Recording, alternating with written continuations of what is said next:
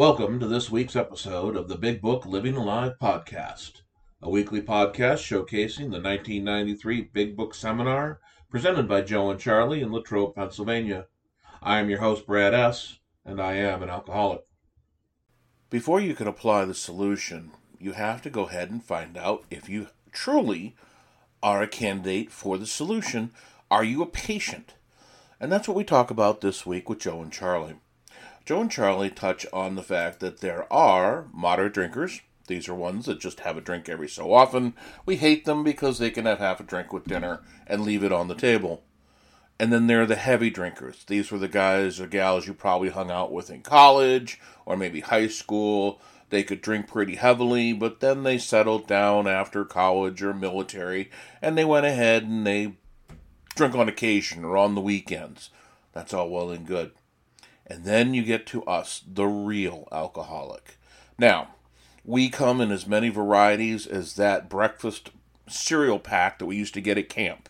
You know, some of us are a little bit Cocoa Puffs, some are a little Sugar Pops, and there's always a Lucky Charm in there who never seems to have any problems or pro or ill fate with this disease until the end. Let's hear what Joe and Charlie have to say about finding out if you need the solution. You may already be asking yourself why it is of became so ill, very ill from drinking. Doubtless you're curious to discover how and why, in the face of opinion, of expert opinion to the contrary, we have recovered from a condition of the mind and the body. If you're an alcoholic who wants to get over it, you may already be asking, well, what do I have to do? Well, it's the purpose of this book to answer such questions specifically. We shall tell you what we've done, but before going into a detailed discussion, it may be well to summarize the points of them as, we see them. Now, how many times people have said to us, I can take it or leave it alone. Why can't he? Why don't you drink like a gentleman or quit? That fellow can't handle his liquor. Why don't you try beer or wine and lay off the hard stuff? His willpower must be weak. He could stop if he wanted to. She's such a sweet girl. I should think he'd stop for her sake. The doctor told him that if he ever drank again, it would kill him. But there he is, all lit up again. Now, these are commonplace observational drinkers which we hear all the time. Back of them is a world of ignorance and misunderstanding. We see that these expressions refer to people whose reactions are very different from our own. Now, then, we're going to look at three different kinds of drinkers. And these expressions that Joe just read will refer to the first two drinkers. Let's look at them. The first one is the moderate drinker. Moderate drinkers have little trouble in giving up liquor entirely if they have good reason for it. They can take it or leave it alone. We talked about them last night. They're the ones that have a couple of drinks. They get a slightly tipsy, out of control beginnings of a nauseous feeling. They don't particularly like that. Alcohol is no big deal for them. They can take it or leave it alone anytime they want to. Those expressions Joe read would most certainly refer to the moderate drinker. Then we have a certain type of hard drinker. He may have the ba- habit badly enough to gradually impair him phys- physically and mentally. It may cause him to die a few years before his time. Now, if a sufficiently strong reason, ill health, falling in love, change of environment, or the warnings of a doctor becomes operative, if those things become operative, this man can stop or moderate, although he may find it difficult and troublesome and may even need a little medical attention. Now, this kind of drinker we call the heavy or the hard drinker. They drink like we alcoholics drink. But if a good enough reason presents itself, they'll do one or two things. They will either quit drinking entirely, they do not have the obsession of the mind, or they will learn to moderate their drinking. They do not have the physical allergy. They drink like we do, but they are not like we are. Those expressions would refer to the heavy drinker. You and I see them all the time. They're the ones that say, when I was in the service, I was an alcoholic also. But when I got out of the service, I got married, went to church, and quit drinking, or learned how to drink, and I don't get drunk, and I don't see why you can't. They are not alcoholic. They are heavy drinkers. They do not have the allergy. They do not have the obsession of the mind. Those expressions Joe read would have referred to the heavy drinker. Now here's the third drinker. But what about the real alcoholic? He may start off as a moderate drinker. He may or may not become a continuous hard drinker, but at some stage of his drinking career, he begins to lose all control of his liquor consumption once he starts to drink. Now, what we would like you to do is we read this description of the alcoholic. When you see one of those descriptions that fit you, we'd like for you to hold your hand up. Would you mind doing that for us? Now, here's a fellow or gal who's been puzzling you, especially in his lack of control. He does absurd, incredible, tragic things while drinking. There goes my hand up right now. He is a real Dr. Jekyll and Mr. Hyde. There's my hand again. I get good looking and out of that as soon as I start drinking. he is seldom mildly intoxicated. He is more or less insanely drunk. Yeah. His disposition while drinking resembles his normal nature but little. He may be one of the finest fellows in the world. That's mine. Everybody puts yeah. his hand up on that. Yet let him drink for a day, and he frequently becomes disgustingly and even dangerously antisocial. He has a positive genius for getting tired at exactly the wrong moment, particularly when some important decision must be made or engagement kept. He, and I like this one. He is often perfectly sensible and well balanced concerning everything except liquor.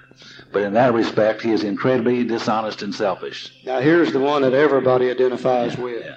He often possesses special abilities, skills, and aptitudes, and has a promising career ahead of him. I don't hear anybody say that but we alcoholics, yeah. but we all identify with that.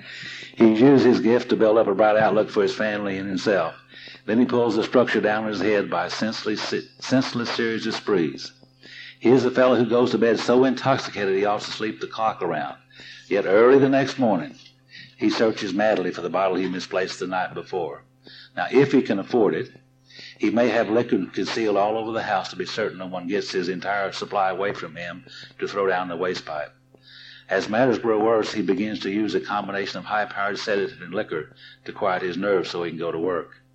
Then comes the day when he simply cannot make it and he gets drunk all over again. Perhaps he goes to a doctor who gives him morphine or some sedative with which to taper off. Then he begins to appear at hospitals and sanitariums. Now, this is by no means a comprehensive picture of the true alcoholic, as our behavior patterns vary, but this description should identify him roughly. I guess today, if, if our government has spent any money right in this field of alcoholism, it's probably been in education of the public as to what alcoholism is and what it isn't.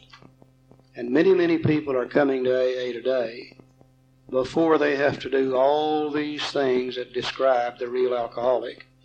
But I'll guarantee you, if you're a real alcoholic, you found yourself in there somewhere. At least one of those things are going to fit you. In my case, practically every one.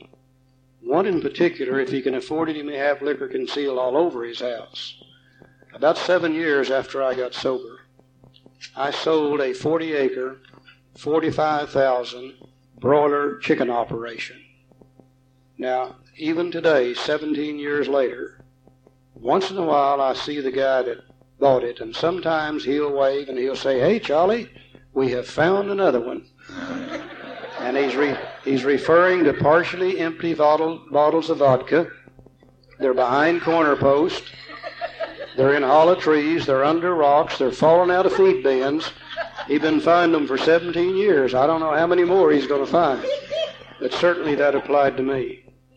Now, here's the question Why does he behave like this? If hundreds of experiences have shown him that one drink means another debacle with all its attendant suffering and humiliation, why is it that he takes that one drink? Why can't he stay on the water wagon? The moderate drinker can, the heavy drinker can. Why can't the alcoholic? What has become of the common sense and willpower that he still sometimes displays with respect to other matters? Perhaps there never will be a full answer to these questions. Opinions vary considerably as to why the alcoholic reacts differently from normal people. We're not sure why, once a certain point is reached, little can be done for him. We cannot answer the riddle. We know that while the alcoholic keeps away from drink, as he may do for months or years, he reacts much like other men. We're equally positive that once he takes any alcohol, whatever, into his system, something happens, both in the bodily and mental sense, which makes it virtually impossible for him to stop. The experience of any alcoholic would abundantly confirm this. Now, these observations, the ones I just read, would be academic and pointless if our friend never took the first drink, thereby setting the terrible cycle in motion. Therefore, the main problem the alcoholic centers in his mind rather than his body. Read that again, Charlie. The main problem of the alcoholic centers in his mind rather than in his body.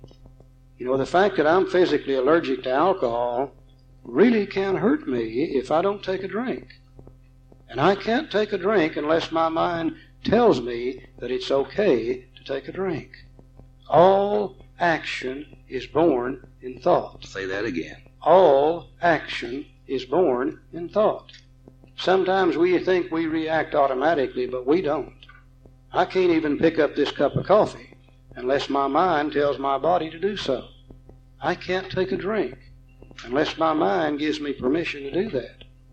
Therefore, my real problem centers in my mind telling me I can drink rather than in my body, which ensures that I can't drink. If you ask him why he started on that last bender, the chances are he'll offer you any one of a hundred alibis.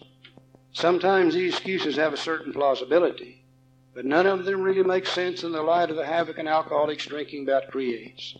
They sound like the philosophy of the man who, having a headache, beats himself on the head with a hammer so that he can't feel the ache.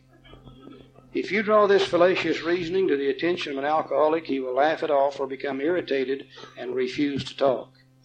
Once in a while, he may tell the truth.